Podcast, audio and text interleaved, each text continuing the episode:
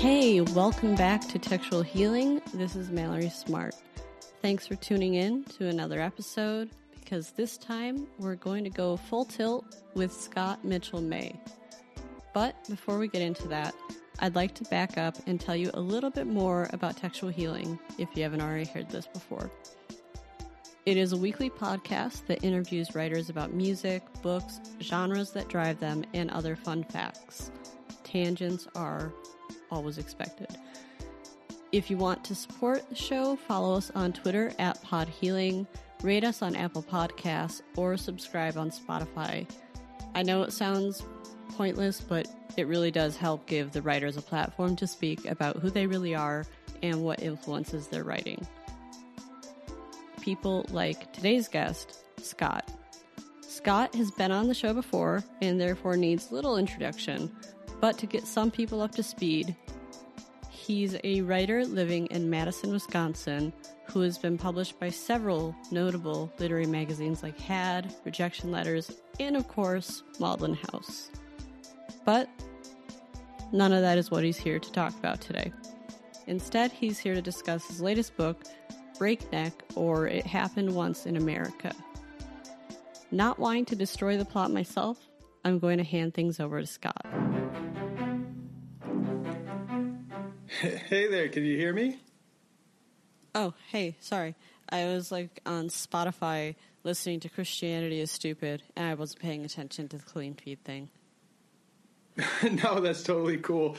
I th- I threw that on the playlist because uh, I thought it fit for the book, but also because um, I mentioned it in the last podcast, and I was like, this this song's actually more like of a downer than the name implies. You know, honestly, like it, it was kind of maybe I just like it, it gets you in a trance. I, I really didn't get like down. I was just like, yeah, yeah, I feel you. Okay, the entire time. Yeah. exactly. It's it's like uh, Negativland's like that, where you're like listening to them, and like 20 minutes will pass, and you'll be like, "I'm feeling something odd, and I don't know why." Like maybe it's these weirdos. I just keep imagining putting that on repeat and reading Breakneck. I think it could set yeah. the mood. It, it sets. I think it does set the mood for the novel quite, uh, quite great. And the fun part about this song is that, like, most people probably wouldn't even realize it's on repeat. Like for a very long time, they'd just be like, "Wow, this is a really long song." Yeah, it's like it just keeps going. It just keeps going. And the funny thing about that song and like the way Negativland sort of works is like I guess they found a record of like an evangelical preacher saying these phrases during like a speech of some sort and they just chopped it up and made it that song. So, you know, you can imagine what the original like sermon was like. I mean, I would love to hear that. Yeah, it's like uh, what was like was it was he trying to make a point of like these are the bad things that people will try to tell you or like I don't know, but I remember hearing that song for the first time and being like, "Wow, this sets a really dark tone and it's kind of catchy." And then the refrain is like, "Give up." you know, like it doesn't have just like it makes me think of like you remember those like kind of post-apocalyptic movies that came out in the 90s? Yes. It kind of gave that vibe a little bit. Yes, Where I could like, like, see the them uh, all like leather clad and be just on motorcycles in some weird fucked up universe and that's just going on in the background. a hundred a hundred percent a hundred percent where it's like we are definitely doing a thing here, and you will know exactly what the thing we're doing is. Like now I just want to play that. I'm just going to play that on repeat at like the next like family function and see if they realize I'm playing more than one like just one song. Yeah, and for, for real, if you ever get a chance or ever feel like it, uh, that's from an album called uh, "Escape from Noise," and the whole album is just like as kind of bonkers as, as that song is, and it features like a. I, I think they actually like got Jello Biafra to do like some spoken word on some stuff, so it's actually a pretty cool album. I mean, I usually pride myself on knowing a lot of these kind of bands, but I, I've never heard of this uh, Negativland. Oh yeah, Negativland is yeah they're one of those sort of art house collective kind of cropped up in the '80s through the '90s type of bands, and their whole deal was like just illegally taking shit. like we're going to just blatantly take U2's music and remix it, and then release an album called The Letter U and the Number Two on the same day a U2 album is supposed to drop. Like that was like their whole thing. They believe in plagiarism as an art form. They really do. Like they're they're it's it's funny, but like I, I will quote Negativland in written stuff because I'm like, oh man, it would be so awesome if I got sued by Negativland for stealing art. Like The that would be so cool. Yeah. Yeah. The irony is too postmodern for me to resist. But you know what? I mean, no one would know. No, and that's the other thing. It's like who would who would know a Negativland quote? I guess. Like, as I said, I, I know a lot of music, and I was just like, whoa, this band is so like, it's getting me into a trance. I'm in some like kind of mental state. Who are they?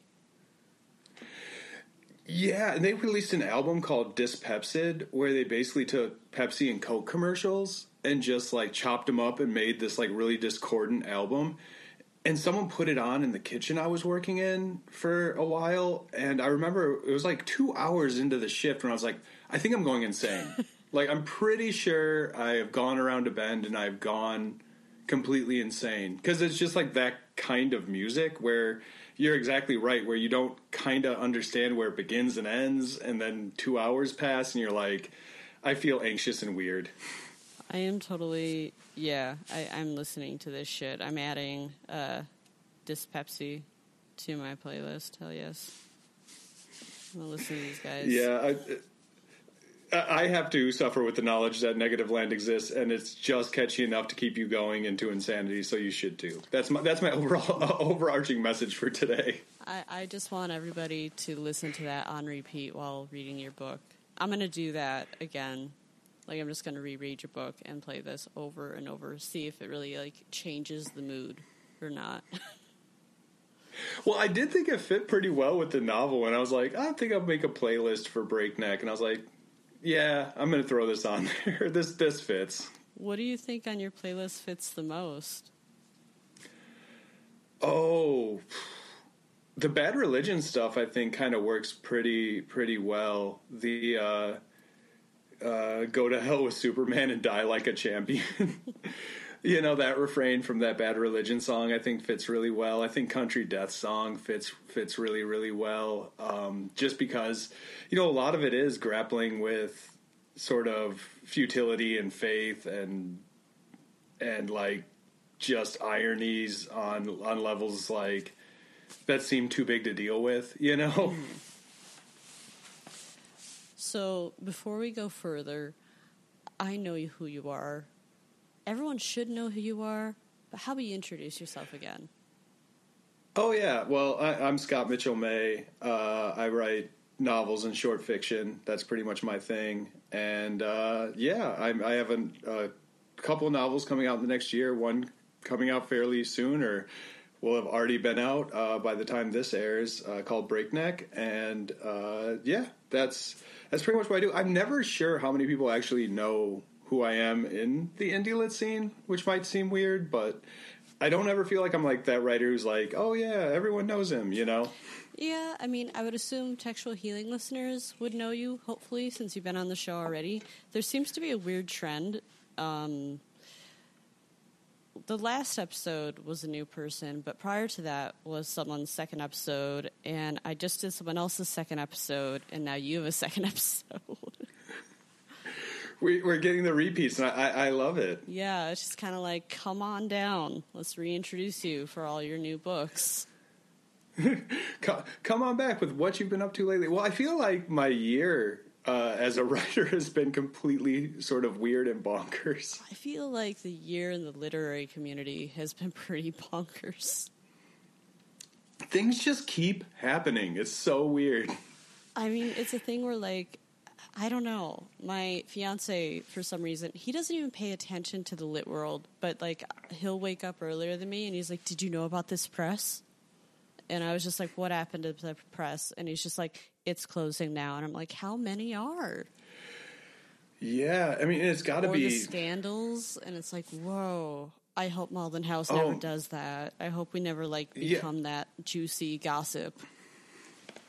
Well, it's it's funny because it does seem like there is like a bit of a, a cycle with with that where it's like something kind of blows up and then implodes and then something else fills that void. And it seems like with indie lit it's kind of stuck in a cyclical pattern like that. And i don't know if it's a product of like you know you're just someone who wants to do something fun and next thing you know it's running sort of out of control and getting bigger than you thought it would and you don't know how to deal. So it just sort of falls under the weight of itself because I mean there's probably a reason why publishing houses doing thousands of books have a team to do those things. Um, you know, so it, it is it is definitely definitely very strange. I mean, as a publisher, and I'm not pointing out anyone who does this, but I do follow certain presses and I have seen them implode. And I'm predicting a couple other ones will implode before the end of the year. I could be wrong.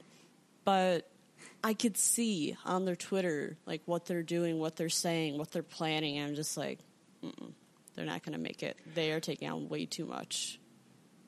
Oh yeah, I mean think about being a one person show, right? Like you know, we talk a lot about the prevalence of flash fiction uh, in the indie lit scene and how that's sort of kind of taken over and dominated things. But if you're just starting a press, like I was thinking about it, like, oh yeah, you know, you could start a little small online magazine. Wouldn't that be fun? But then you think about not having like other people involved, and it's like even if you get a hundred submissions at a thousand words, that's a lot of stuff to read through. That's a lot of that's a full time job just to get through submissions. So I, I honestly don't know how people sort of keep it up as long as they as long as they do. I mean, I'll admit this just because I had to admit it to some of my authors in Philadelphia. Maudlin House is mainly me. so I do all the manuscripts and I do all the online stuff. Yeah, so I think like the the main takeaway needs to be like everyone just sort of needs to be patient with themselves and also everyone else because like no one's it's funny in the space we sort of occupy it's not like people are you know just raking in hundreds of thousands of dollars on this stuff it's all sort of you know a labor of love and you make what you can where you can but mostly you just want to see cool stuff out there and the voices that aren't getting published by major places have a have a home that sort of thing um, but yeah it gets uh, it gets very fraught very quickly You know, I will say about like not raking in thousands of dollars and everything. I wish more authors understood that because I talked to a lot of them and they have these very lofty expectations that like they're going to be the ones that hit it and it's like you are in the wrong scene. Yeah. Like no. Well, yeah, and, and I think I consider myself kind of fortunate in a way where it's like, oh man, you know, I dropped out of high school in you know the first semester of my senior year. Took me a while to get back on track. Like I got into college when I was like 24, 25. Got my first like actual career job when I was like 28, somewhere in that neighborhood where it's like, oh, I have a salary and some health benefits and and things like that. To where it was like, you know, by the time I was considering writing fiction and publishing fiction, it was never one of those like things in my mind of like, oh, this is going to be my ticket to stability. This is going to be my ticket to security. Just because, you know, I had spent a decade doing, you know, the line dog cook thing trying my hardest to earn a sit down job. You know what I mean? So that by the time I got there, it was like, okay, this seems like a fun thing I've always wanted to do because I'm a literary guy. Books are the only thing I've ever enjoyed. Writing's the only thing I've ever been like intrinsically good at. So it always seemed like, you know, hey, if it happens, it happens. I always consider it like you, you know you buy that lottery ticket for the for the like Oh, I love doing quarter that billion. Yeah. yeah, you know, you buy that lottery ticket with a quarter billion dollar lottery, like you know you're probably not going to win. But it doesn't in the back of your mind, it doesn't hurt, and in the back of your mind, it's super fun to think about the what ifs. Like that Nicolas Cage especially with- movie. Yeah. Ex- exactly, but especially with like indie writing and stuff, it's like it, it is if if you hit and actually make that jump, good for you. But it it, it can't be the strategy because it's just not realistic in this modern sort of publishing age we live in. I don't think. No. I mean, as I said, I also see them comparing themselves to a lot of writers as well, and I think that's really a big mistake. Yes, I, I, I, I would agree. I would, I would hundred percent agree with that in the sense of like, you just never know. Like, like I said, I'm, ne- I'm never, I'm not aware of like how many people read a story I publish how many people will end up buying my novel. I See, hope that's a people will. Be, I like just kind of like not let it like get go to your head at all and be like how many people are reading it and stuff. Like it's yeah, not fun. Yeah, like I, I hope people will, but at the end of the day, that's I, I, I have to put that in a column of stuff I can't control because mostly I'm an anxious dude, right? So like there's things there's things that I I know I can spin out anxiety wise on definitely the writing aspect of it is something I take very very seriously. But that's something I can, can I can control. I can have some sort of uh, grip around. But the reception of it, that sort of thing, you're you're never going to be able to really know, and you're never going to be able to really know if something's just building momentum, and you know it's your writing or it's your personality or it's a combination of both or it's a combination of how you present yourself there's so many X factors that to actually focus on that aspect of it, you'll you'll very quickly drive yourself insane. I kind of feel like. And then also you have to remember that you're counting on a third party as well, the press. Yeah. So like yeah, hundred percent huge like cycle of like a lot of things you can't control. But no, I get you with the yeah, anxiety, it, definitely. Oh yeah, exactly. Like you know, even to the like right now, you know, we're talking where you're basically a week out from when my novel's uh, gonna drop, and you know, I I'm already feeling nervous about it. Oh really? But at the same time, well, yeah, because you know, you it's just it's like it goes out and then people get to read it and then you know who knows what happens after that but i just have to kind of keep reminding myself like you know, they're not really in a conversation with me or if the book goes or doesn't go, it's not really a reflection on me. It's more just this is the time and the place this thing was released. This is the time and the place where I wrote it, and these were the things that were on my mind. And if people connect with it, fine. If they don't, that's cool too. I know one thing an editor at a press dug it enough to put it out three people dug it enough to write blurbs about it, and that has to be good enough for. Well, that has to be good enough. You know what I mean? Definitely. When you put something out, you know. I was gonna say you're a pretty successful author, whether you want to admit it or not. So.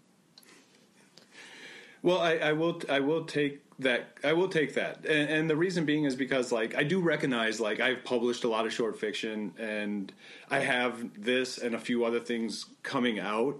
Uh, which make me feel really really good. And that's where i think you know that's the that all falls in the stuff like yeah i can can i can control that to an extent. I can i can deal with that to an extent because you know when you pitch something and someone accepts it like that has to be like that is where your good feeling on what you've produced sort of has to live. Because if it doesn't live there it's certainly not going to live out in the greater wider world because there's just too much stuff being put out too often on too many platforms in too many mediums for an indie book to even break on something uh, break on something of a a moderately successful level is is a minor miracle you know? I mean like i have two things i would say with that is one i don't think a lot of people know what a successful book uh, release really looks like these days.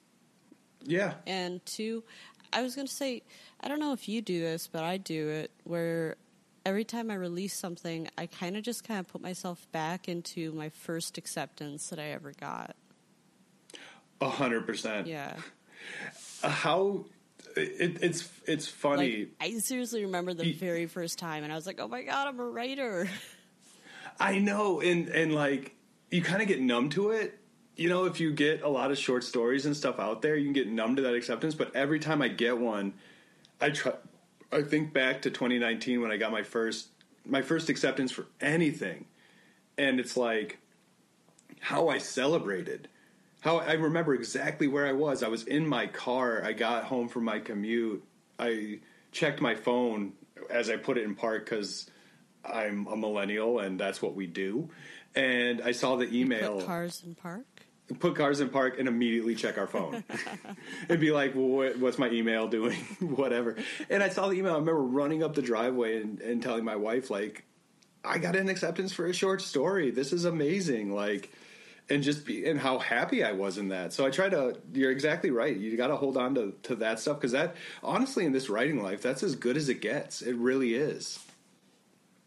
I recently cleared out a storage locker that I've had for way too long. That we keep saying that we were going to clear out like for years, and we finally did. And I actually found uh, the original copy of my first book that I had worked out on my typewriter. So I just keep that like on my desk at all times, so I could be like, "This piece of shit." Somebody actually published this piece of shit. And I remember like handing over this really, really bad manuscript. so yeah. Oh man, you know what my wife uh, did for me is she took the cover art for that first short story acceptance uh, from Storgy, uh, the idea of dogs, and uh, sent off for one of those like wraparound small pictures. You know what I mean? Aww. Like it's kind of like a frame thing, but with no frame, so it's like wrapped around a, a frame, and it's like Mm. the artwork, the date, the name, like exactly how it appeared on the website, and like it's above like where I get changed every morning. So every morning I look up and I see like August, uh, you know, whatever it was, is like August nineteenth, twenty nineteen. The idea of dogs, Storgy, and then the you know the artwork for it, and that's how I basically wake up every morning. So it is. It's like a good reminder of like this is this is what it's about. Exactly. But yet we always feel the anxiety no matter what. Oh yeah, I mean you do, and it's unavoidable. And it's like you put you put stuff out there, you submit stuff, and then you wait, and then you can trick yourself and say, "Well, they've had it for five months. Someone must be doing." So, you know what I mean? But in reality, you know how it is. It's just like, oh, they haven't gotten to it yet. And it's and it, it just becomes it, it becomes uh, a thing of like maybe it will or maybe it won't, and you just kind of have to get really cool with either one, you know. I mean, when it comes down to it, I mean, didn't you submit something to Maudlin House that I didn't get around to reading, and then we did a whole podcast about it? Oh yeah, oh yeah. It was my short story collection. But And I ended up loving it too. When Yeah. you like sent it to me, I was like, "This is really great." Then I was like, "Oh fuck, I could have published it." But I mean, that's that's that's how it goes. I mean, you can't ever fault anyone for any of it because at the end of the day, and it, even I feel like with agents, big publishers. It's just a bunch of people trying to keep their heads above the deluge of writers and their dreams, you know? And it's an unfair position for everybody. Honestly, I think the worst person it would have to be would be the agent. Wow, that feels like it would have to be like a bit of a babysitting task. Yeah, yeah, and I mean, I I had an agent for oh probably two and a half years or so, and it it it it, it, it I do not envy them their position because it probably does become like that because you know while you may feel like hey my novel is ready to go, they also have a, a few other clients at least, other pressures going on, and you know you, you kind of have to you, you know you kind of have to be egoless almost in just saying like it's either going to go or it isn't. It's either going this relationship's either going to work out or it isn't. And i think writers have to be really honest with themselves in assessing those kind of relationships when they're not working or at least not working in a way that you think they should be working and having a real honest conversation with themselves and saying okay, what do I need to do here and how do I need to move forward? And when I started having those honest conversations with myself is when sort of everything kind of opened up for me and the possibilities of what I could do with the work I'd already produced sort of opened up for me. So, would you recommend getting an agent to other people, or do you prefer just kind of going solo, Um, more control yourself? Yeah, I, I, here's what I would recommend to people: give it a shot. You know what I mean? Like, send your submissions out to agents, but you know, be honest with yourself on the kind of feedback you're getting. Silence is a feedback. um, it- it- I mean, it, it, Not always, though. But yeah. not not always, but uh, sometimes it is. And also be willing to assess your situation, you know? So like for me personally, um I wanted to go uh, after the agency side of things because at the time I felt like that's just what you did. And then when I got my agent, uh, it was it was a really cool learning experience in like, okay, this is how this process works. And then when circumstances sort of beyond anyone's control, like the lead agent at our agency suddenly died, and then another agent kind of left. And so my agent, who was diligently working, all of a sudden found themselves very overburdened. It becomes a very scary sort of situation for an author who's thinking, what am I going to, you know, what does this mean for me or what am I going to do? You also have to be very honest with yourself of like, okay, this situation's now changed and there is safety, I guess, and security in what I'm doing, but ultimately, do I believe it's going to lead to where I want to go?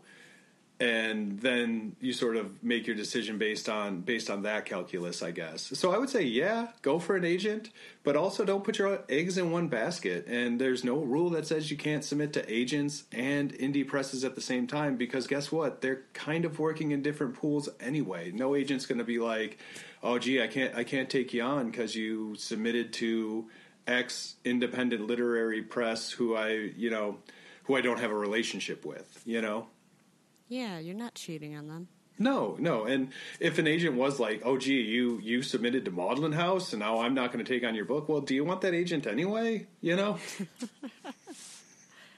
Yeah, if you were to ever tell me an agent was like that, I actually would do nothing about it because I'm too shy of a person. But I'd be like, fuck agents inside. yeah, yeah. And, and the bottom line is though, like publishing on the macro level is constricting. Like, they're, the business is.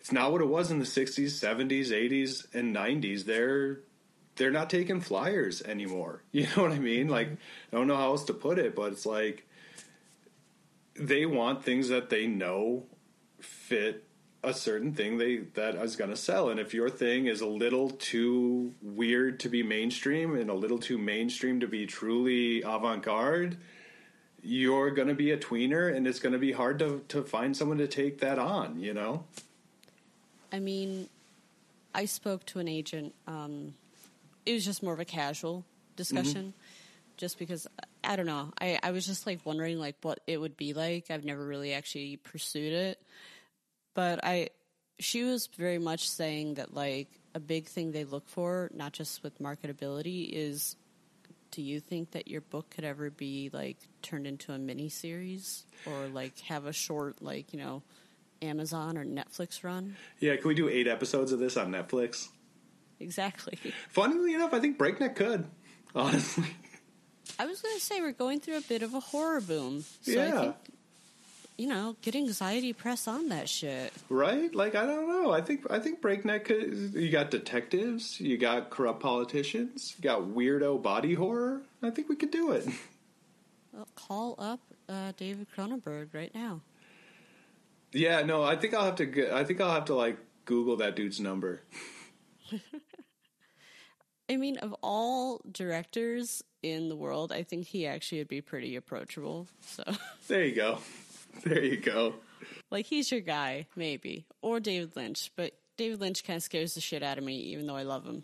oh yeah i i took on this project of trying to watch every david lynch movie like this winter and uh it was it, it was a lot of fun actually uh, but oddly enough like you can't find wild at heart streaming so I'm a very like once I get into like a set plan, if something throws it off, then I just like completely stop doing it.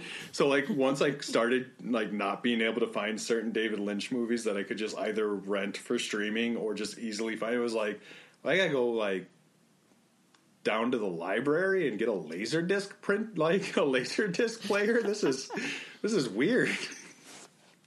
Okay, that's pretty fucking hilarious. But that's my favorite part. Um, I live directly across the street from a library. so it works out for me. I, I, I use my Xbox or my fiance's Xbox. I don't really do anything else with it. But yeah, if they have it here, or I could just get it through any other library or just request it. So yeah. Well, oddly enough, my favorite David Lynch uh, movie is uh, Fire Walk with Me.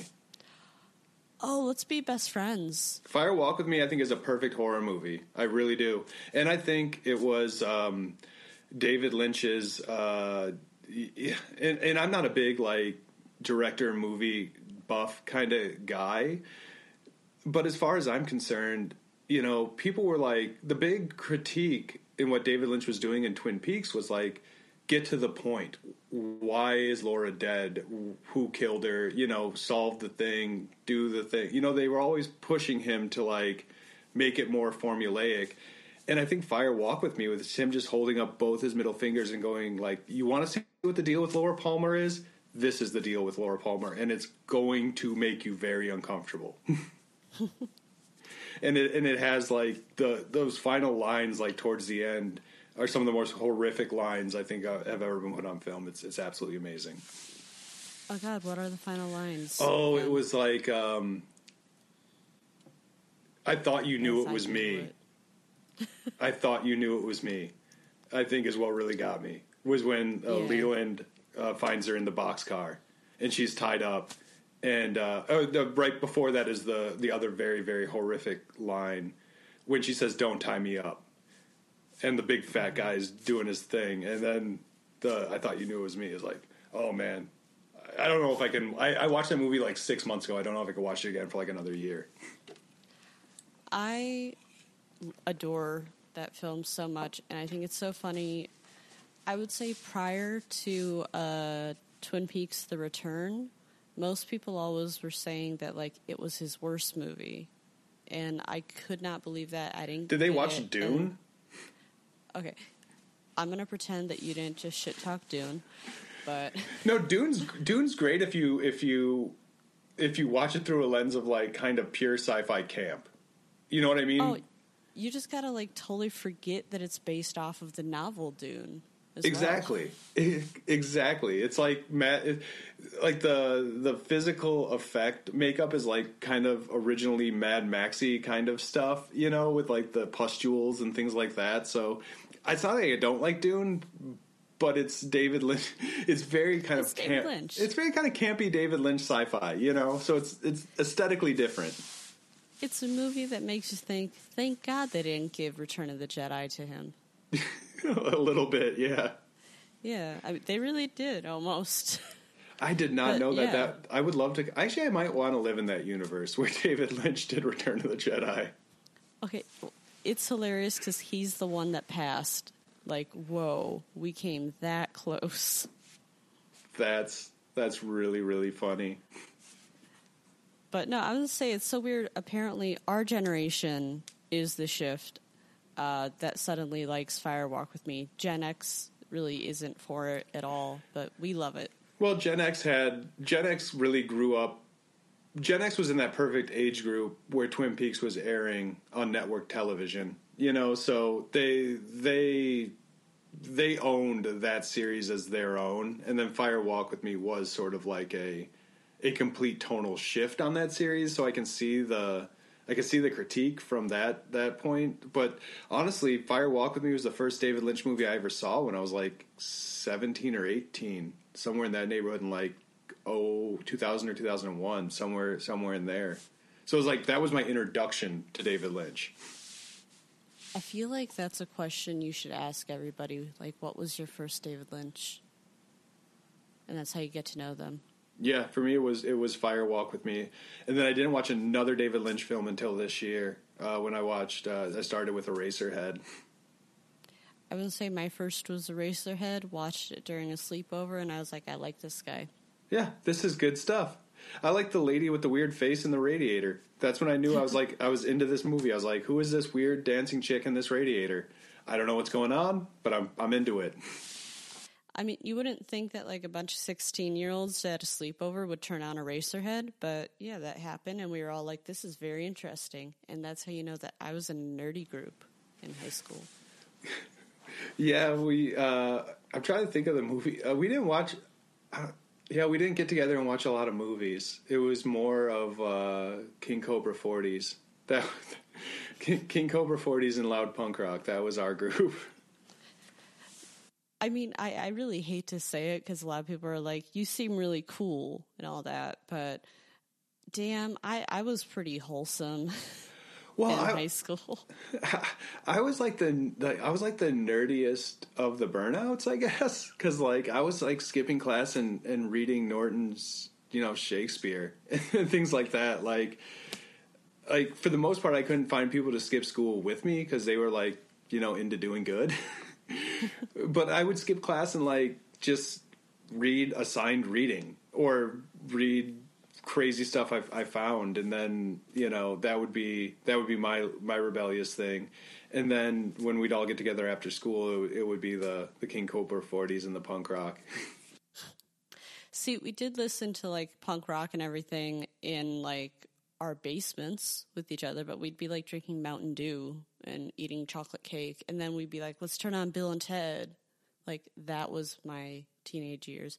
I couldn't skip because my mom worked at my high school. So. Oh, yeah. Well, my high school was so funny. It was like, I was like in that perfect era for when it got wildly overcrowded. So they just couldn't keep track of anybody. So like, See, you could just literally walk like out. Overly crowded too, but no, I couldn't just walk out because my mom was right there, right at the front door. She'd be like, "Where are you going?" and like it's funny because she was the person everyone was just like yo mrs smart mrs smart or if it was like around me they'd be like mallory's mom she and everyone's like she's the coolest person ever because she didn't give a fuck if anybody else just walked out like they're like would you come after me and she's like nah they don't pay me enough. No, I'm not. I'm not. I, am not twisting an ankle because you don't want to get an education. Yeah, she was just like, they don't pay me enough. If you go out and get anything, feel free to bring it back for me. There you go. Yeah, I was like eyed by everybody. And it's just like shit. Everyone knows who I am. It had benefits, but then that would be the big negative.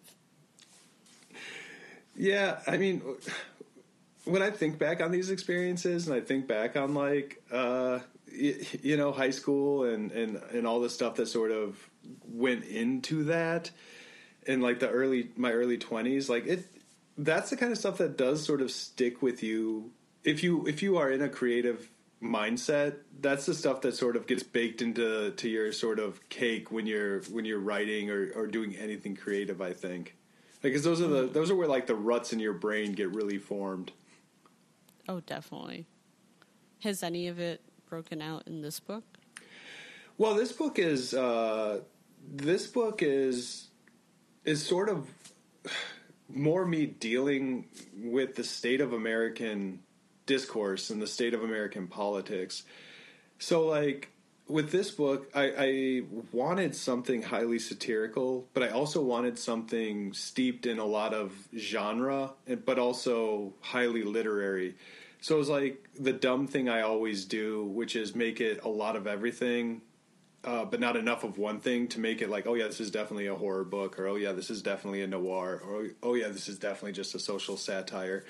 But really, what this book was was me sort of coming to grips with my like, you know, twelve years working in politics, like from 2008 starting as an intern all the way through 2020 uh, ending as like a communications director uh, for a state senator. Like it was me just sort of trying to express the absurdity of where we find our modern American politics, and then also trying to write a really fun sort of uh, noir Chinatown esque deal set in the Midwest because I don't feel like there's a lot of that stuff in Midwestern cities. You know what I mean? No, you're, you're definitely right. I feel you. Yeah, like I, I, you know, why can't Madison have a a hard boiled detective noir set here? Why is it always got to be New York or San Francisco or L.A.? You know, Hey, Like- we can make it here in Chicago. That Ex- would work as well. Exactly. Like, you know, I, I kind of felt like you get a lot of the um, outsider coming to the Midwest and writing about the Midwest sort of stuff that kind of, if it doesn't ring, and it's, it's not like it rings insulting, but it doesn't, it doesn't ring true to the place.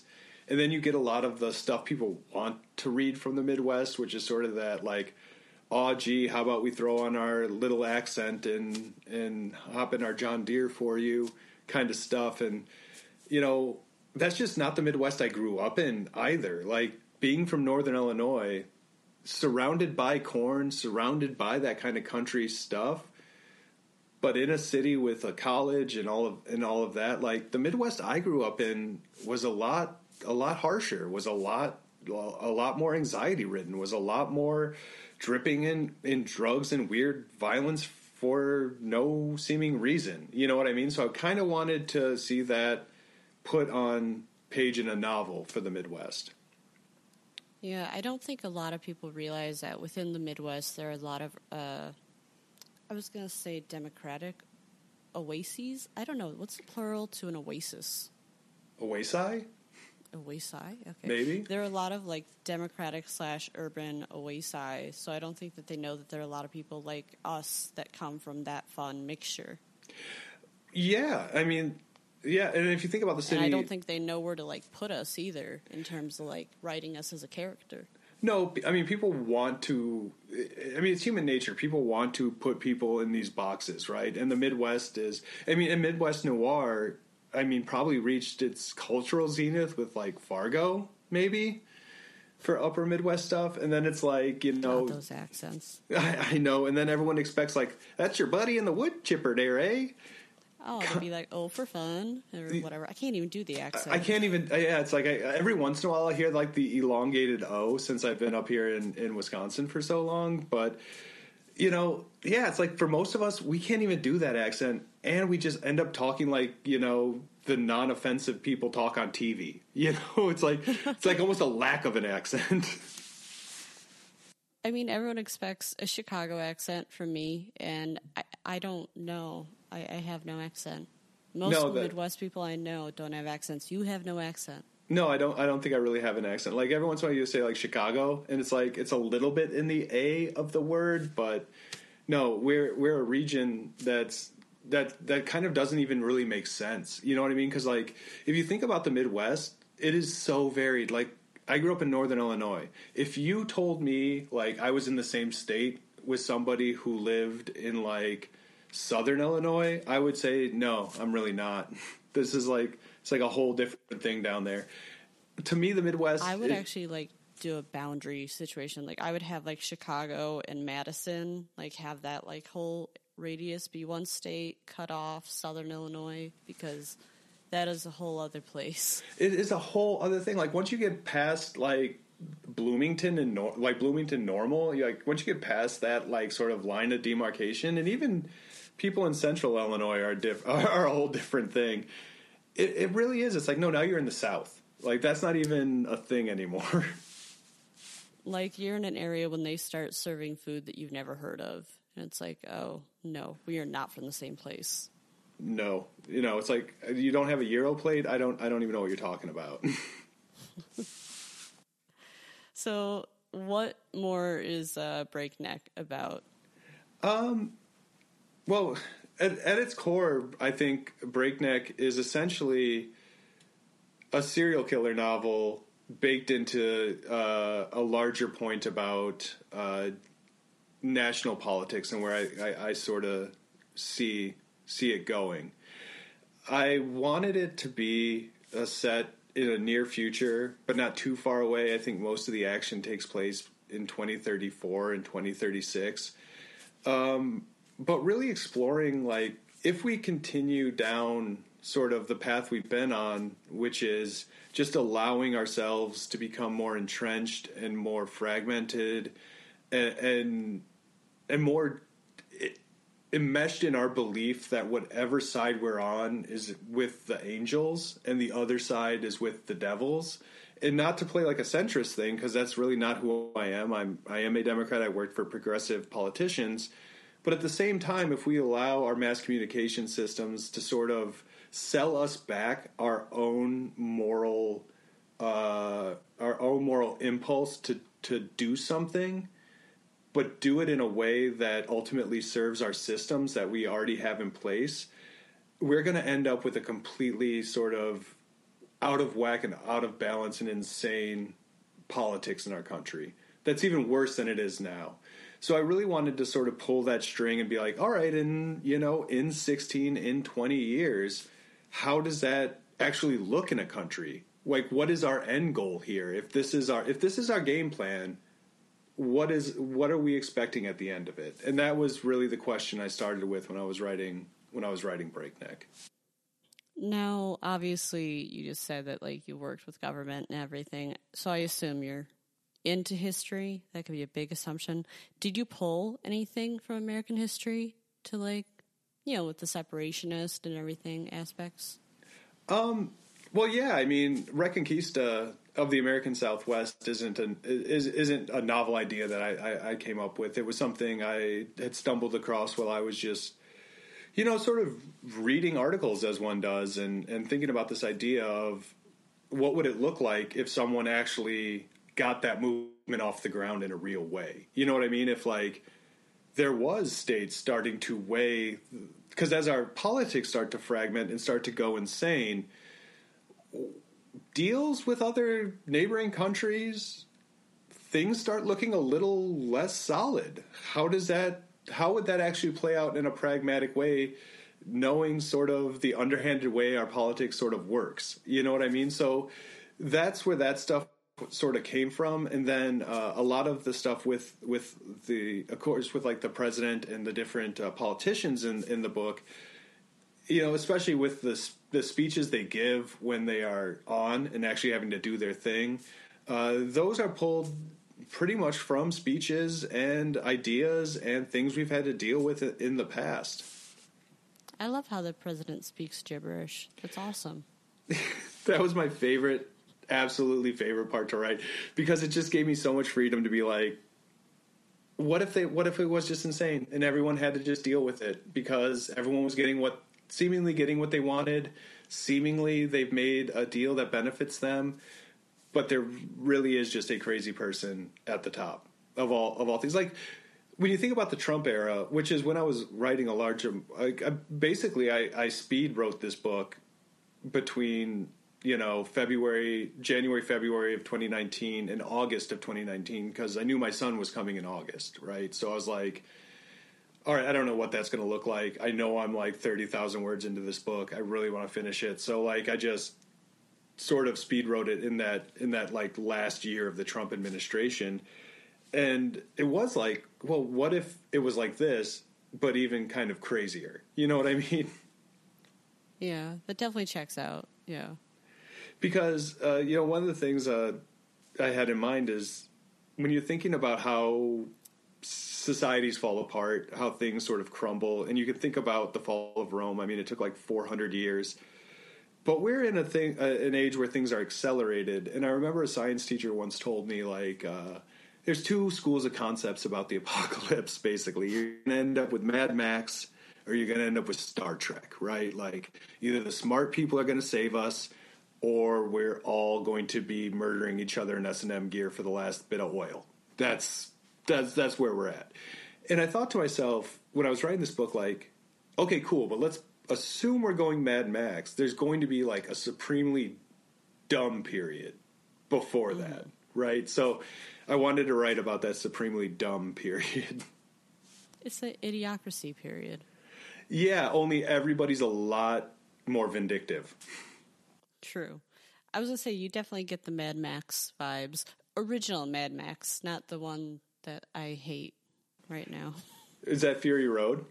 Yeah, I can't stand that. I like the original ones. The original ones are really, really good. I did like Fury Road for the the for the pure idea Feels that like a different movie, you know. it's a completely different movie, and it's like they use thirteen words for the whole story. It's one of those things like it would work if it wasn't called Mad Max. Like if you just gave it an entirely different name, I'd be like, okay, this is a decent movie. But because they called it Mad Max, I just was comparing it to Mad Max the entire time. Well, yeah, and then you have the you know you have the expectation going in of a certain thing. Hmm. But no, I could definitely tell with your playlist that you, you were going down. Let's just say you were going down Fury Road, Scott. I know, I know. It's it's it's really cool. Uh, I think you're the second person I've spoken to who's actually who's read this book at this point. So this is really kind of cool for me. So I'm just like looking through it. I, I really could see Christianity is stupid, just playing that over and over. But you see Bad Religion, that, that those songs being more. Yeah, you know, because I think they're just more frenetic. You know what I mean? They're more uh, kind of punch you in the face. Uh, As much as Christianity is stupid, is like a clear message of a song. Um, the you know generator uh, by Bad Religion is is one of uh, my favorite Bad Religion songs, and it's uh, you know just that refrain. It starts off like a rock, like a planet, like a fucking atom bomb. You know, like, and that's what I wanted for this book. I wanted it to start. That's why I named it Breakneck. You know, from the very beginning of this book, I wanted you in the middle of the action, and then at the very end of the book, I wanted you, you know, at the very conclusion of, of that action that was set off in the beginning of the book. And the structure of it, I think, worked particularly well in the way that, like, you know, as far as a thriller or like a who done it goes, it's a, it's a they done it. Like you know who did it, right? You you know who all the bad guys are, who the seemingly good guys are, and then the trick of like the the you know the tension of the book becomes not only the why, but the how the hell does this thing actually how the hell does this actually terminate? You know what I mean? Where does this end up and what questions will will the ending ultimately leave us with? And that became the challenge for me and became the fun of writing this book. I was going to say, when I was reading it, that, that was definitely where I was like, what is the resolution going to be? Like, where are we headed? But it was really good, very satisfying. Well, I'm, I'm I'm glad to hear that because with a book like this and an ending like it has, um, you know, to me it was a question mark of like, I know why I think it's satisfying. I know the you know the clear sort of um, resolution in in my mind that there is, but I'm not sure. I'm not sure if I was able to actually make that apparent in anyone else's head.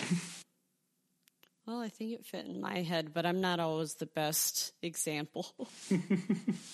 Well, and that's the other thing, like circling back to our talk about where, you know, how indie lit functions and how these these books function is that it's just amazing to me that you can find publishing houses that are willing to take on these kind of books that aren't a clear one thing and a clear and then they rode off into the sunset kind of deal. You know what I mean? oh, definitely. The weirder, the better for some presses. Like, some people want the most far out stuff, then some people want, like, the really conventional. Like, I love that there's basically a tiny press for everything. Yeah, and, and I really dig that dig that too because like a lot of the times I kind of feel like you know I do live in this world where like I'm not so weird as that people are like oh look at that transgressive dude over there doing those transgressive things but I'm definitely not so mainstream either like I don't it's like I can't commit to either side of the coin I guess I was going to say, this is definitely not the weirdest book I've read in the indie lit scene. No, no. So like, I, I have a. That's why I think I have a hard time like knowing my place in this whole thing because it's like, yeah, I definitely do not have my foot firmly in in like I'm I, I'm too weird to be mainstream and I'm too kind of mainstream to be weird. I think. That's like, you should make that your bio now on Twitter. yeah, just like I yeah, just uh, no, I'm not. Uh, I, I am not committing to anything. I mean, you know, your like latest profile picture, it definitely helps. Oh, oh yeah. My son literally did take that with a uh, a Fuji Minimax like mini Polaroid camera. I mean, I, I, I just love that it looks like you're offering alcohol to your kid. That's great. Yeah, he was like, "Hold, hold, hold your beer like this." I did, and he, he's three and a half. And he's like, he took the picture, and then I looked. I was like, "This this kid's a friggin' genius." Exactly. See, that's good parenting right there. That's how you know that you succeeded. Exactly. Like uh, I, I, I kind of like just indulging, like in very fun ways of like, you know, when your instincts to be like, oh no, to be like, but maybe yes. See where this goes. I mean, you have to indulge some of their weird thinking at times. Oh, a hundred percent, a hundred percent. And when you do, it's awesome because they become like just pure expressions of like super weirdness, especially when they're like you know under the age of six or seven. I mean, it, it only gets better. I promise you that. I have eleven nieces and nephews, so I can tell you, like, the older they get, sometimes the weirder they get, and it's so fun to see that happen. Oh, I'm so looking forward to that. I am so Yeah. looking forward to that. Especially like when they start actually getting to that age where they can try and give you the reasoning as to what they're doing. Yes, that has been my Oh, it favorite part. Oh, to see like how his mind just like operates and puts things together, and he's just like, no, Mm-hmm. that doesn't make sense. And you're like, why? And he's like, and then he gives you the reason. And you're like, I can see how you see that doesn't make sense. Do you think like your kid will ever grow up and enjoy your books? Oh, I, I don't know. I don't know. It's weird because it's like, or like do you think they'll be embarrassed like, "Oh, my cool- dad wrote Oh, this." well, you never think your dad's cool. Like that's just an unattainable goal. you know, I mean, you're never going to be like the dad joke dad. I probably think. Are uh, pro- no, probably not.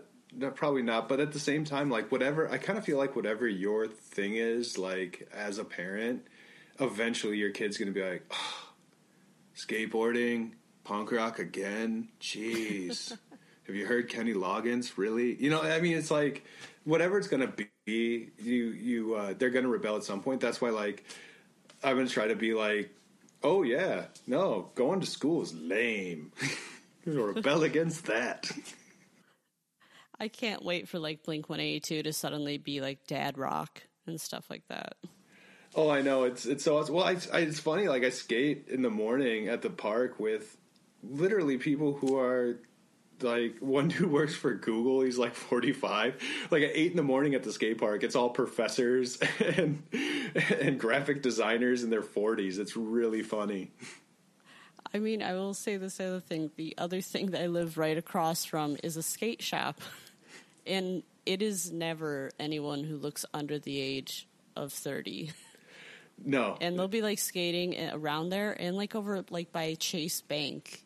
And I'll be like, I salute you. Yeah, it's Yeah. pretty badass. I feel like Noon- I'm still in high school. noon runs around or comes around, and like the college kids start coming to the park, and I'm like, this is my cue to leave. You boy, you you kids have fun. How old do you think you look? I know this Uh, is like the worst question to ask anybody, but yeah. I get I get aged down a lot. It's really funny. Like I when I tell people I'm 40, they're always like, "You don't look 40." So I was I don't know, 35. So I took my niece out for her 23rd birthday because her 21st was during the pandemic, and 22 I just kind of forgot about it because I'm a horrible aunt. But 23, I was like, okay, we're gonna go out, and she is a Swifty, so there was this like Taylor Swift dance party. oh, nice. It was so weird. One, like it totally was against like the fire code. Like there are way too many people there. There might have been like three or four guys at the entire thing out of like a couple hundred people. My boyfriend or fiance was one of them, and he just like felt awkward the Yeah. entire time. But like I was with her friends and everything, and at one point they're like, "So when is your aunt going to show up?" And I just had to be oh. like, I'm the aunt. That's I- me. that that is me. I am a fish. I am the old person here. And like you don't realize that like even your thinking like you suddenly have that confidence that like the 20 something year old doesn't have where they're like oh i can't make it to the bar no one's listening to me and then suddenly you're like oh all right whatever i'll i'll go do it and you're more assertive and all that shit but yeah yeah you don't expect suddenly that you're going to be the adult and they're all looking at you. At first as like a 20 something year old because you kind of act like it's still like oh i know. skateboarder. Oh i know. That's that's the thing. Like i like I like functionally like the difference between my life now besides like the career stuff, the things I have to do, but like the things I enjoy and the things I do in like my leisure time, it's like no, this is this is an 18 year old's kind of deal. Like I broke my ankle in February and I was like oh, and I didn't even realize it. And I'm like out skating five days later. I didn't know it until like three weeks later. I'm like, you're 40. What are you doing? Like, seriously, what are you doing? See, that's a great way though. Like, did you have to lie about how you hurt your ankle though? Did you have to come up like with an adult reason? Oh no, no, no. One thing I know for sure, my mom was a nurse. Like, tell your medical practitioner the truth. Just tell them like how much do you drink? This much every day. You know, like whatever it is, tell them because they will keep you alive. They will fix it. You know, so I was like, oh no, here's exactly how I did it. I rolled it really bad. I didn't know it was broken. It turned black and blue. It healed itself to like 90% within like three weeks, but it just won't stop aching. What did I do? Oh, you fractured it. Stay off it for hmm. 14 more days. That was it. See, that's got to be the funniest thing though when you go into work and like everyone's like, what's wrong with your ankle? Oh yeah, no, I just tell them. just like this is this is what I did. And they just shake their heads like millennials. Yeah, they're kind of just like, oh, you're oh, oh, you're crazy. That's okay. But the thing I've kind of realized over the last year is like, uh, the more you just sort of own your shit, like the more it gets just normalized, and people are like, oh yeah, that's just Scott. That's what he's gonna do. Oh, same here. I think most people have accepted that I'm just going to be the strange person, and I have no set of rules. Well, yeah, and I mean that's the thing. Like you just sort of learn as life goes on. It's just like man, you know, if it makes you feel good and it's not hurting anyone else, then it really, it really probably shouldn't matter. Exactly. I mean, how is your book about serial killers gonna hurt anyone else? it, it, exactly. Although I, I, I could see like my mom's planning on buying this book, and I'm mm. kind of fretting about that. There's some some weird weird stuff in there. That's why immediately I was like, oh. Because when you're like writing in your room for like a year and you're like, no one's ever to buy, no one's ever to publish this book. It's fine. And then someone does and you're like, well, can I change the bunker scene a little bit? I didn't, obviously, but you know, you don't think about your mom reading the orgy scene in your book. You know, it's just not something that crosses your mind. And then you suddenly start getting the text messages. Be prepared. You'll get those. Exactly. Exactly. So I think, uh, yeah, my parents are actually like stoked. I'm like getting books out there and, and, and, and that and they're like really, they're really proud of that. But I am kind of scared when my mom does read Breakneck. Have they like read like the synopsis of what it's about? Oh, she asked me what's about the other day because I says, "Oh, I haven't told anybody when it's coming out in my family." And then finally, I like, "That's a smart." Yeah, like yesterday, I was like, "Oh yeah, it's coming out next Friday," and they're like, "Okay, are you gonna send us the link?" I'm like, "Yeah." She's like, "What's it about?" I'm like, "It's uh oh well." Like, "I'll just read it." And I'm like, "Okay." See, I always enjoy like hearing how people like the actual synopsis you give, and then like suddenly how you have to like change it for certain people. Yeah, yeah, exactly, I- exactly. Like for Breakneck, like yeah, I. I've been telling everybody like it's a you know it is a noir, it is a horror, it is a thriller, and it's deeply funny, satirical, and political, and that's that's basically been what I've been telling people. You should definitely, when saying funny, be like it, it's my kind of funny. Yeah, it's it's darkly funny. Yeah. because you're gonna have some people be like, "I'm not laughing." What? Like th- this is not funny at all. Like, what is what is your problem? I know. Like, what is in his sick fucking mind? How is this funny? Although I, I, I, did talk to somebody else outside of myself who, who, who told me it was a funny book. So I have one other person oh, no, on this planet who, thinks it's funny. But yeah, I, I just come from that point where I have a fucked up sense of humor, so it's very easy to make me laugh. Yeah, and the other thing, like with the book, like I, I kind of wanted it to not be spoilerable. You know, like oh, there's things that happen. Yeah, there's things that happen that like I guess could be a spoiler, but like I I fail to see how like if you disclosed anything about the book, how someone would be like, well, now I don't have to read that, like because everything's sort of upfront with it, you know. God, I, am just thinking about how much I love the book. Sorry, like I well, had to like really, take a beat and be like, savor it.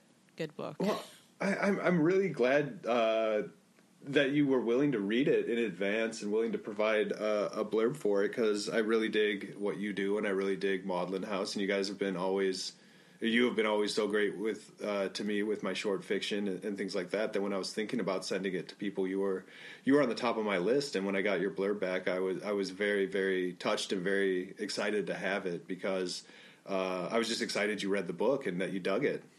Oh, thank you. Yeah. I love it when like writers from Maudlin House like will suddenly be like, I have a book and I'm just like, I have to read it. If I've like published you before, I obviously love your writing. That's not to say that I haven't like been, oh, I, I'm sorry I couldn't finish it if they wrote something that I didn't like. But yeah. See, that's how you know, like, if I'm just like, oh, I'm really busy or I, I couldn't finish it, that's how you know, like, I don't want to give you a bad blurb. Yes. Well, I always like like blurb like asking for blurbs is such a fraught thing that like I I probably overdo it in a way, but I always put in there like honestly, I don't care if if it's not for you, just tell me. It's fine. Like you're not to hurt my feelings. It happens. Not everything's for everybody, so please, if at any point you feel like stopping, all I ask is that you say, you know what, I don't think I can provide a, a blurb for this. See, I'm the excuse maker. I'm always worried that I could hurt someone's feelings. I was thinking about this the other day because I like read an article that was like how to read your bad reviews without you know destroying yourself, and I was like, oh man, people just got to spend a decade in the service industry, like you know, because you'll hear shit about yourself in a kitchen that will make you feel real bad. that someone going like, I didn't like their plot is like, oh, all right then, cool, have a good day. God. Send me that link to that article. I would love to read that. How to deal with rejection. Uh, yeah, no, I Sounds just I self helping. Yeah, well, the thing is with rejection and stuff, like you just gotta it's it's it's part of it's part of it. It will always be part of it. Like you can't. I mean, yeah, some will sting more than others, but at the end of the day, it's just it's just what it is. It's like trying to worry about the sun falling down. Might happen, I don't know, but worrying about it seems weird. It's one of those things where I don't know, I don't know if it's just because I've been writing so long, but I kind of always start in expecting rejection. That is the key. Start from a place where you expect them to say no. Mm-hmm. That's how you. That's how you're happy as a writer. Because then when they say yes, it feels so good, and when they say no, you're like, yeah, that tracks. Yeah, it's like yeah, it was a long shot. Thanks. It was a long shot anyway. I feel uh, I feel like my expect my expectations in this exchange were met, and now I can walk away feeling okay. I know it's like thanks for even attempting to read this. All right. and that was the thing. Like I was talking uh, to, I was exchanging uh, DMs with somebody who is going to uh, query agents and stuff, and I was like, "Yeah, I'll give you my spreadsheets of the agents I found who dig this, or who at least say they dig this kind of work." And and then I was like telling him like my philosophy on that uh, on the whole querying thing is like if you can keep in your mind that you're just forcing somebody at like sterling lord literistic to read 10 pages of your shit and be happy with that and just view it as a lottery ticket then you'll be happy with your querying process. Because at the end of the day you made some dude or uh, or lady in new york for some big fancy agency read your work. They're Whether all from they lo- new york all of them all of them all of them. And that's really funny with like when you get an agent and they like pitch your book to like Little Brown, and then you get like a letter back from an editor at Little Brown being like, "These are the things I like. These are the things I didn't like." It becomes very clear how absurd the whole thing is. See, I would collect those. I would frame those weird rejections. well, it, it, it is just very absurd because it's like, oh man, the guy who who edited X novel said he you know liked this but didn't like that about my book. In my mind, it's like that dude has no business even having my book in front of him. Like that's just like the mentality I come with. So it's like, it's not that it doesn't affect me, but I just find it kind of hugely funny that this guy had to at least read probably 20 to 40 pages of my book to figure that out. See, that's why, like, when you have an agent, I would almost say that's like a marriage. Like, they need to know you. Yeah, exactly. Oh, and that's a good point. They they have to know like what's going to affect you and what's not going to affect you. Mm-hmm. And it's a relationship. I mean, you can't just like hop into bed with someone right away and be like, "Hey, it's going to work." Yeah, because like with me, like honesty never, honesty will never really affect me in that way. But what will affect me is like, you know, trying your to hopes up and shit. well, and trying to couch things and trying to like be like, if not but this, then that, and it's like, no, just just what was it? Okay, now let's move forward. Yeah, I think it's one of those things where I think writers get stereotyped as very fragile people who can't handle it. And I don't know if that's like a good stereotype where like most people are, but I could handle it. Like, tell me the truth. Yeah, well, I think too, like there's, well, it's like uh, writers are a subset just like any other. So, but I also think they're a subset that's like where a certain kind of person who was probably told at a very young age that they are exceptionally good at a certain thing, and then told that over and over again for a very long period of time through probably their early 20s, uh, maybe their mid 20s, then starts running into walls of people telling them they're not, that they might not be great at that thing, or at least not the thing they've written might not be well, do well for this certain thing. And then that rejection hits really, really hard. You know what I mean? I do have a certain sympathy for that because like I can I can see how that would uh, affect you very very well. Me personally, I was told I was not very good at a lot of things for a very long period of time. So being told like no is not is is not. I just don't think it like kind of hits the same. See, I like to refer to that as uh, gifted children syndrome. I don't know if they had like the gifted program at your school. Oh yeah, Oh, yeah, they all of those kids. I, I was a gifted student, and they just like shower you with compliments, and they're like, "You're such a genius. You read so amazingly. You're like always like five steps ahead of everybody else." To the point, like when you finally like become an adult, you're like, "I'm a fucking god. Like, bring it on." I'm a goddamn genius. These I people know. just need to catch on. Like, I could read anything, and I could write very intellectually. Where's my Yeah. book deal? Well, here's the thing with me is that did happen to me, and it happened. I remember very distinctly when it happened to me. It happened to me in the third grade. Uh, I was reading just miles beyond, you know, what I was supposed to be reading, and people were very excited, you know, and writing miles beyond what I was supposed to be writing, and people were very excited. And then my ADHD sort of presented in such a way that it was undeniable, right? But it was also like 1993 or 1994, and people didn't quite understand all of it. So it became very quickly uh, not about what I can do, but all about what I couldn't do.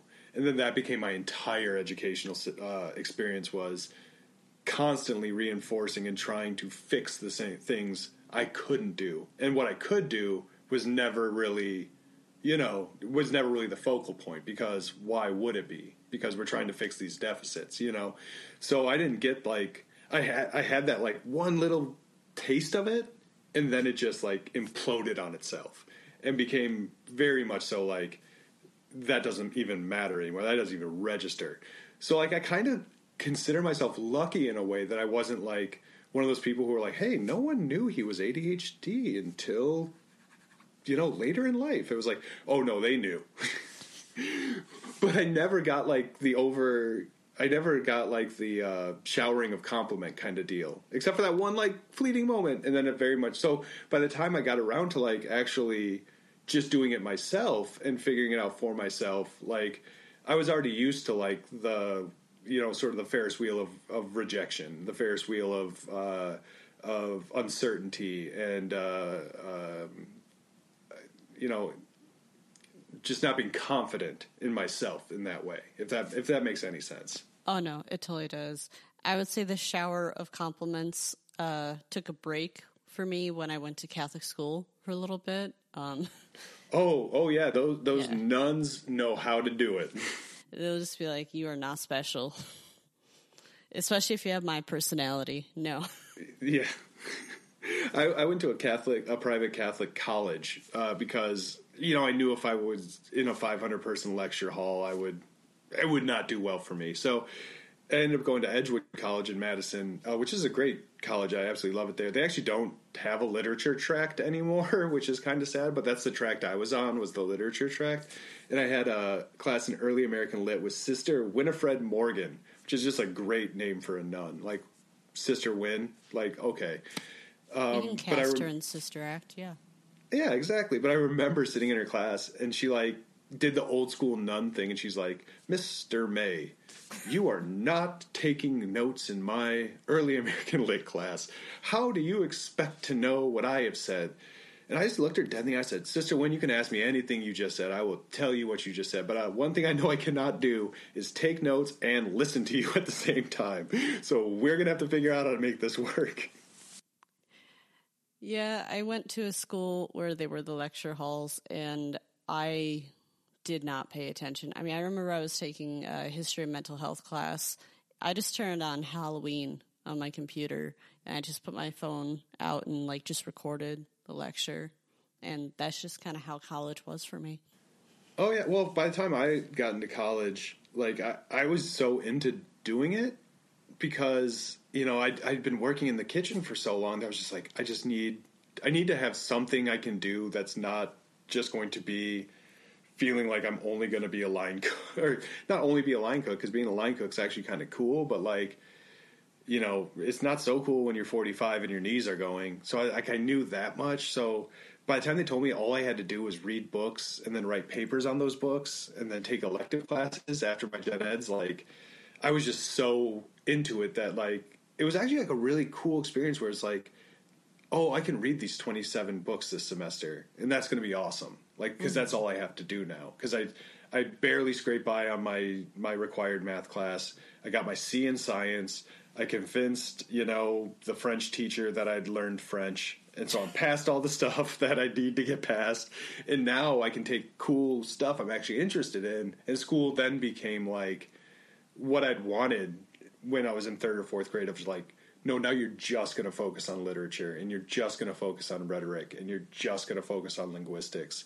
And it, it really is weird. I didn't end up with a Bachelor of Arts in Literature. I ended up with a Bachelor of Science in Literature because I took so many electives that were in like the actual science of how language is put together. So I had a I had like a blast doing that stuff, and it was because like I was taking classes with like five other people. Like I'd be in a class called you know I think the class was called Black Women's Writers, and it was a, an amazing class, and I loved it. But it was like me and like two other people, and it was it was awesome. See, I love those small classes. I mean, I did a history of women in the Russian Revolution. I shit you not, there were like only five other kids in that class. It was awesome. Oh, those those classes are absolutely amazing. Like the more esoteric and like niche and like condensed you find, uh, like especially with like a literature class, and the small- smaller it is, like that professor's really into that subject. Like I took Arthurian legends. Oh, that sounds And, like, like, the dude who taught- love. oh, dude, the dude who, who taught Arthurian legends, like that was his jam. That dude could tell you anything about the Arthurian cycle. About like uh, the Green Knight, the earliest, you know, the earliest manuscripts, all the way, you know, through Malory and then Mists of Avalon, and like that was his whole jam. And like, I think he was like tenured forever, and finally convinced them to let actually let him teach a class on it. That's I would say that's what they like put in all that like time for, especially if they're older. You're like, oh, okay, they definitely put their hard work in, and they just got to make up their own class.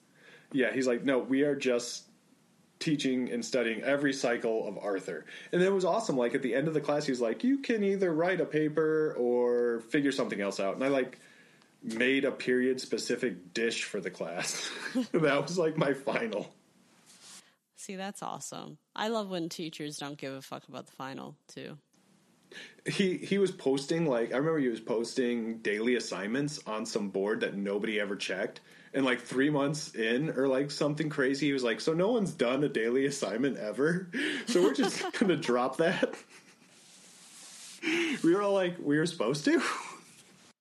See, I was the procrastinator, so like I would get it done like a week later. It, yeah, yeah. I, I was I was weirdly actually good about getting papers done. Like I don't know what it was, but like I couldn't do that for really anything else. But then when it came to that stuff, I was actually able to like do like seven, ten page papers, you know, within a week and a half or something. Mm. Like I was able to like I would spend like just 13 hours in a library one day and like bust out all the final analysis and just be done with it. See, if you were to meet me in person, you will realize that like I distract easily, very easily. oh yeah, well I always say the only like the yeah lacks a lacks uh, a teacher who liked to go smoke and drink coffee during exams in French class and Camel Lights are the only reason I got through college because I was able to I was able to, to get up and move around and, and, and do whatever I wanted that way. See, I dig that. Honestly, I feel like the key to me getting through anything in school is that I say I don't want to say I have a great personality, but I know how to play to other person other people's personalities very easily. Yeah, I, I get that. I can be a bit of a chameleon in that in that way too, where it's just like oh, what's the vibe we're riding today? Oh, cool, we're going to be lazy. Sweet, let's do that. exactly. So, like, at all times, like, with professors, like, they'd be like, oh, yeah, this is Mallory. Awesome. And, like, yeah. we would, like, just go for, like, coffee or something. Like, I would be friends with my professors. Yeah, I, I was always the, I was always, like, since I was always, like, kind of older and, eh, I don't know, I, I would always come on campus and then I would spend, like, you know the four or five hours on campus I had to be there, and then I always had to like go to a shift. So I was like, it'd be like, oh, I could be here till five, and then I have to go do the closing shift or whatever. So I was like, I never like I always feel like I never got connections or networking or any of that stuff out of college because I was always just like just the guy who showed up, turned in his work, did discussions in class, and then left, and then never joined anything. You just pieced on out of there.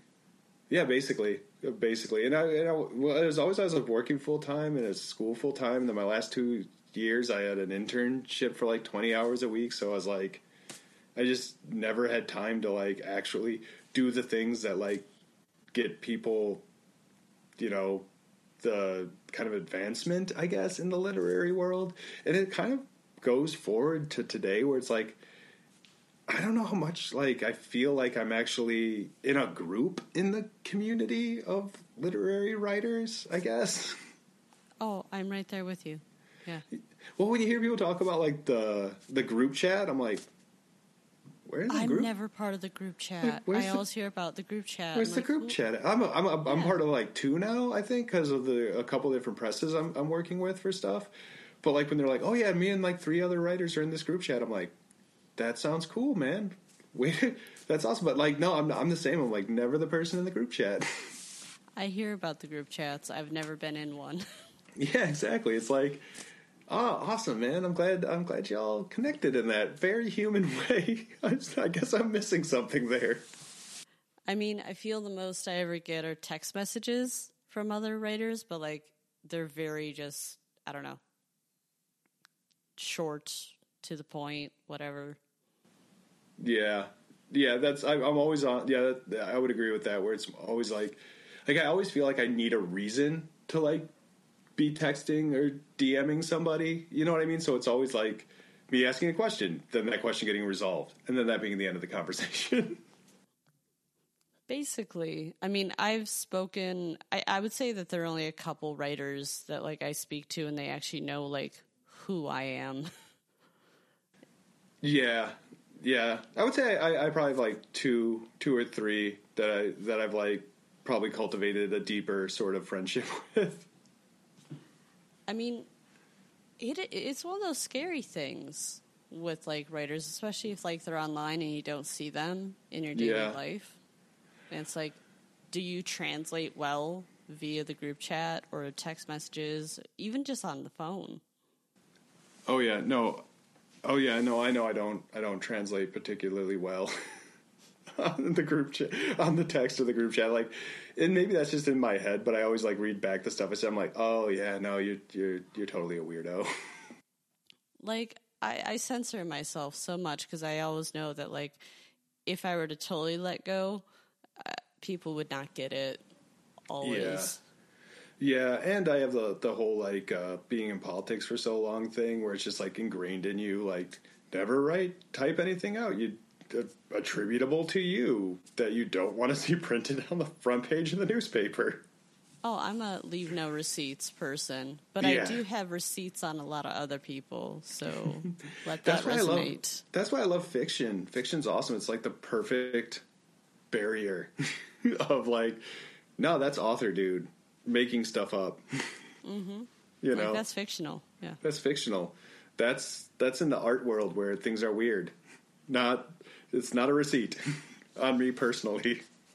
Exactly. As long as you have that like page in the beginning where it's like this is a work of fiction, not like anybody else, you know. But yeah, but it is like a neat little. It, it, it is like a neat little like mental trick, you know, where it's like you can free yourself up to write what you want in fiction. Like I, I published I think my first like kind of real nonfiction essay piece last month. Uh, you know about buying a jacket, I think, and uh, but it's different because it's like you're you're expressing your actual thoughts, you know, that are attributable to you. That's like your authorial voice is now this is Scott May talking to you now, you know, and it becomes a very weird thing to think about. See, I don't. I I- think I would come off as mean if people actually like they didn't know my personality, but I started speaking to them in a certain way. But in reality, it's just me being being very sarcastic. Yeah, yeah, I, I get that. I totally get that. Yeah. It- It's like you need to see me in person too to know, like I'm smiling while I'm saying this to you and stuff like that. Yes, especially if like you can be kind of deadpan, you know, which I can be kind of Yeah. deadpan of just like I'm going to say this thing I totally don't believe, and I'm not going to smile. it's it's, it's going to be very weird and awkward. but no, I'm joking. I mean, it's like when you're with like a group of friends and there's that like one weird outsider who doesn't understand who the fuck you are like at all, and they're like, Yeah. "You're a pretentious asshole. I don't like you." Yeah, yeah, no, I, I, I, I definitely, I definitely can relate to that. And then like if you're like that person who suddenly like starts talking about your book and everything, then you're more pretentious. And that's a thing, like I've, yeah, that I kind of struggle with, where it's like you start trying to promote the book, and I've been doing more of that online. It's starting to feel more comfortable for me, but then I always back away from it because after a few days of it, you just feel like, you know, yeah, people are just going to mute me at this point. I would mute me at this point. See, I feel like promote like crazy. Feel free to whore yourself out. You know what? Like go for it. That's what Yeah. Twitter's for, I think. I don't know. No one really explained the platform to me. That's how I use No, it. No. I clearly don't understand it either. Like, like I always, I, I think I'm like exceptionally bad at Twitter. I just like I know not to write bad things on Twitter because people get angry at you really quickly. Like if you, if I were to do my sarcastic personality on Twitter, I would not be well thought of in the lit world. yeah, yeah, yeah. No, I think that tracks. Yeah, yeah. and I see people like really good at it, and it's just like, Uh, no, I can see why you're jealous of that. kinda. Where it's like, uh, oh yeah, you're super. Just like you're built for this. In a way, I'm just not. You know what I mean? It's like. And then I just think it just comes back to one of those like column things where it's like, here's the column of stuff I can't control. I I'm not super great at Twitter. I'm never going to be super great at Twitter. My pitch for a story I wrote is like, check out the story I wrote. So, who did the cover for your book? Because I really like it. Oh, Cody from uh, Cody Sexton from Anxiety Press. He did that, Oh, and I. I, yeah, I gave him some sort just like loose guidance. Um, I really like the movie poster for Chinatown, uh, the French version, and uh, of the poster, and it doesn't look anything like that, but like. You know, just sort of gave him some like detective noir kind of vibey stuff I was looking for, and we shot it back and forth maybe twice, and it, it turned out really, really well. I dig it. It actually really came out well. I think so. I'm really, I'm, I'm just, I'm very excited for the book to get out there.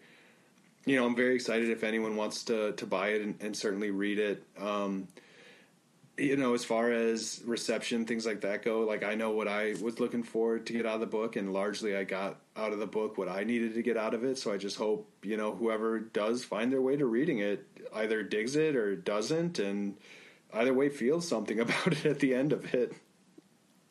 I mean, I hope that nobody like actually tells you how much they hate it, but I've never had that happen. Um, I, I haven't either. But like, you always have that feeling like it could happen one day.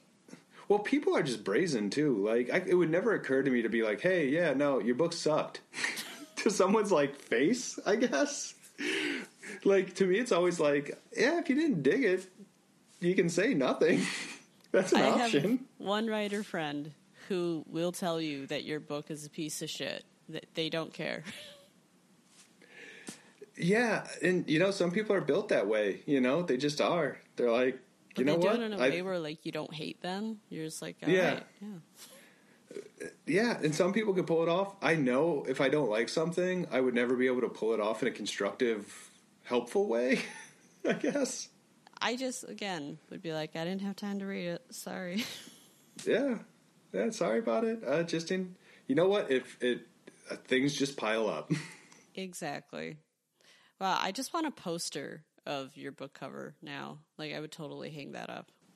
That's so awesome to hear. I, I'm sure Cody will love to hear that too. You guys should like actually sell it as a poster as well. And oh my god, and then like a cool soundtrack like right next to it. That'd be badass. That would be badass. And and Cody's uh, Cody's doing some really cool stuff. You know, uh, Outcast Press as well has been very supportive of anxiety, and anxiety's been very supportive of Outcast. So there's now like this little thing where you know both presses are sort of uh, helping each other out and doing. I think there's going to be like readings in the future. So. I'm, I'm I'm very excited about uh, about that, and very excited that it's a Midwest press as well, and you know, kind of keeping everything keeping everything here at home, I guess. Yeah, I dig that. I dig that. Is there anything else you want to tell us about Breakneck before we go? Um, yeah, I mean, it's coming out on uh, the 28th of, of this month, so April 28th. Uh, you know, if you dig sort of postmodern, nonlinear literary fiction that mar- marries horror, noir, and political satire, then this book will be for you. And all 12 of us can get together and, you know, drink a beer in a bar about it sometime. All right, that was Scott Mitchel May. Support him by snagging a copy of his book off of Amazon or better yet, his website, scottmitchelmay.com, where you can also find more of his work. Stalk him on Twitter at smitchelmay and be sure to check the show notes for all the links and spellings. As always, please check out our Twitter at podhealing and take a look at our website, textualpodcast.com. Show us support by going on to Apple Podcasts and leaving us a five star review, or subscribe or rate us on Spotify. We'll be back next Saturday with a full length interview with Matthew Binder. This is Mallory Smart. Thanks for listening to the show.